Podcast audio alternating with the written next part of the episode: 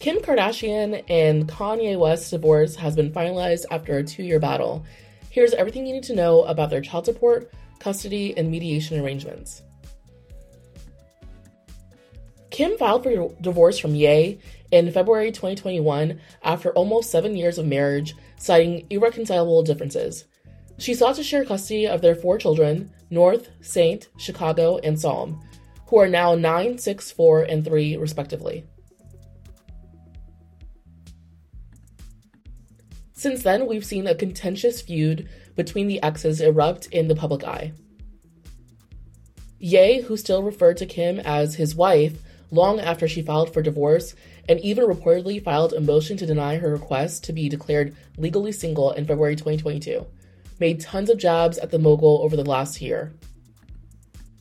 Not only did he repeatedly criticize Kim's parenting style, even accusing her of kidnapping their daughter, Chicago, on her fourth birthday, but Ye also ended up claiming he should see their children 100% of the time.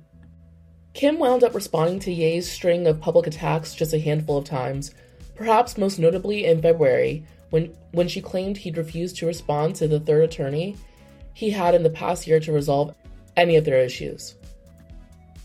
Kim Kardashian posts to social media Kanye's constant attacks on me in interviews and on social media is actually more hurtful than any TikTok North might create. As a parent who is the main provider and caregiver for our children, I am doing my best to protect our daughter while also allowing her to express her creativity in the medium that she wishes with adult supervision. Because it brings her happiness. Divorce is difficult enough on our children, and Kanye's obsession with trying to control and manipulate our situation so negatively and publicly is only causing further pain for all. From the beginning, I have wanted nothing but a healthy and supportive co parenting relationship because it is what is best for our children, and it saddens me that Kanye continues to make it impossible every step of the way. I wish to handle all matters regarding our children privately, and hopefully he can finally respond to the third attorney he has had in the last year to resolve any issues amicably. The following month, Ye ended up instructing his lawyers to speed the divorce process up, and lo and behold, he and Kim were both finally declared legally single shortly afterward. However, the details of the divorce were far from settled. Fast forward to August, and it was reported that Ye's fifth divorce lawyer had quit. Kim's attorney, Laura Wasser, told a judge in court that Ye's lack of cooperation was a reason that the divorce had still yet to be finalized. And since then, we've only seen more of Ye's attacks on Kim, with more serious allegations coming to light in recent weeks. Kim and Ye weren't set to enter their trial hearing in a bid to finalize a divorce until December 14th, and it was reportedly set to go ahead regardless of Ye's cooperation or lack thereof. But surprisingly, the trial went ahead this week instead, with Kim and Ye's divorce officially being finalized on November 28th per TMZ. Here are all the details.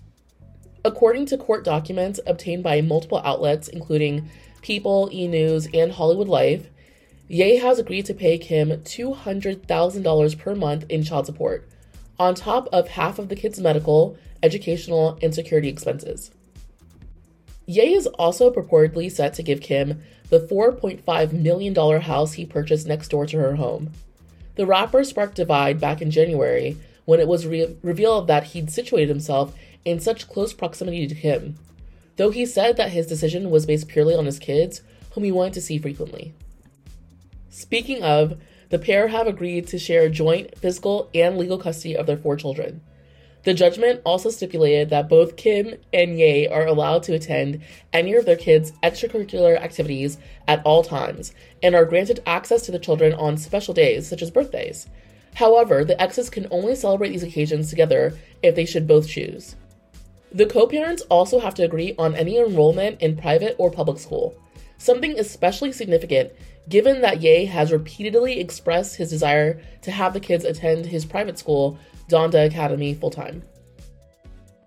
It's also been agreed that neither Kim nor Ye are allowed to relocate their children more than 60 miles away from where they are currently based in Hidden Hills, Los Angeles. As for the pair's assets, Kim is retaining sole ownership over her personal belongings and intellectual property, as well as all interests and tangible and intangible assets in her companies, Meanwhile, Ye is set to keep his artwork, recordings, and musical equipment. Both parties waived spousal support in their prenup. Interestingly, the pair also agreed to settle any future disputes regarding their children by participating in mediation. If either one of them fails to partake in this, the other is allowed to make the decision in a dispute by default.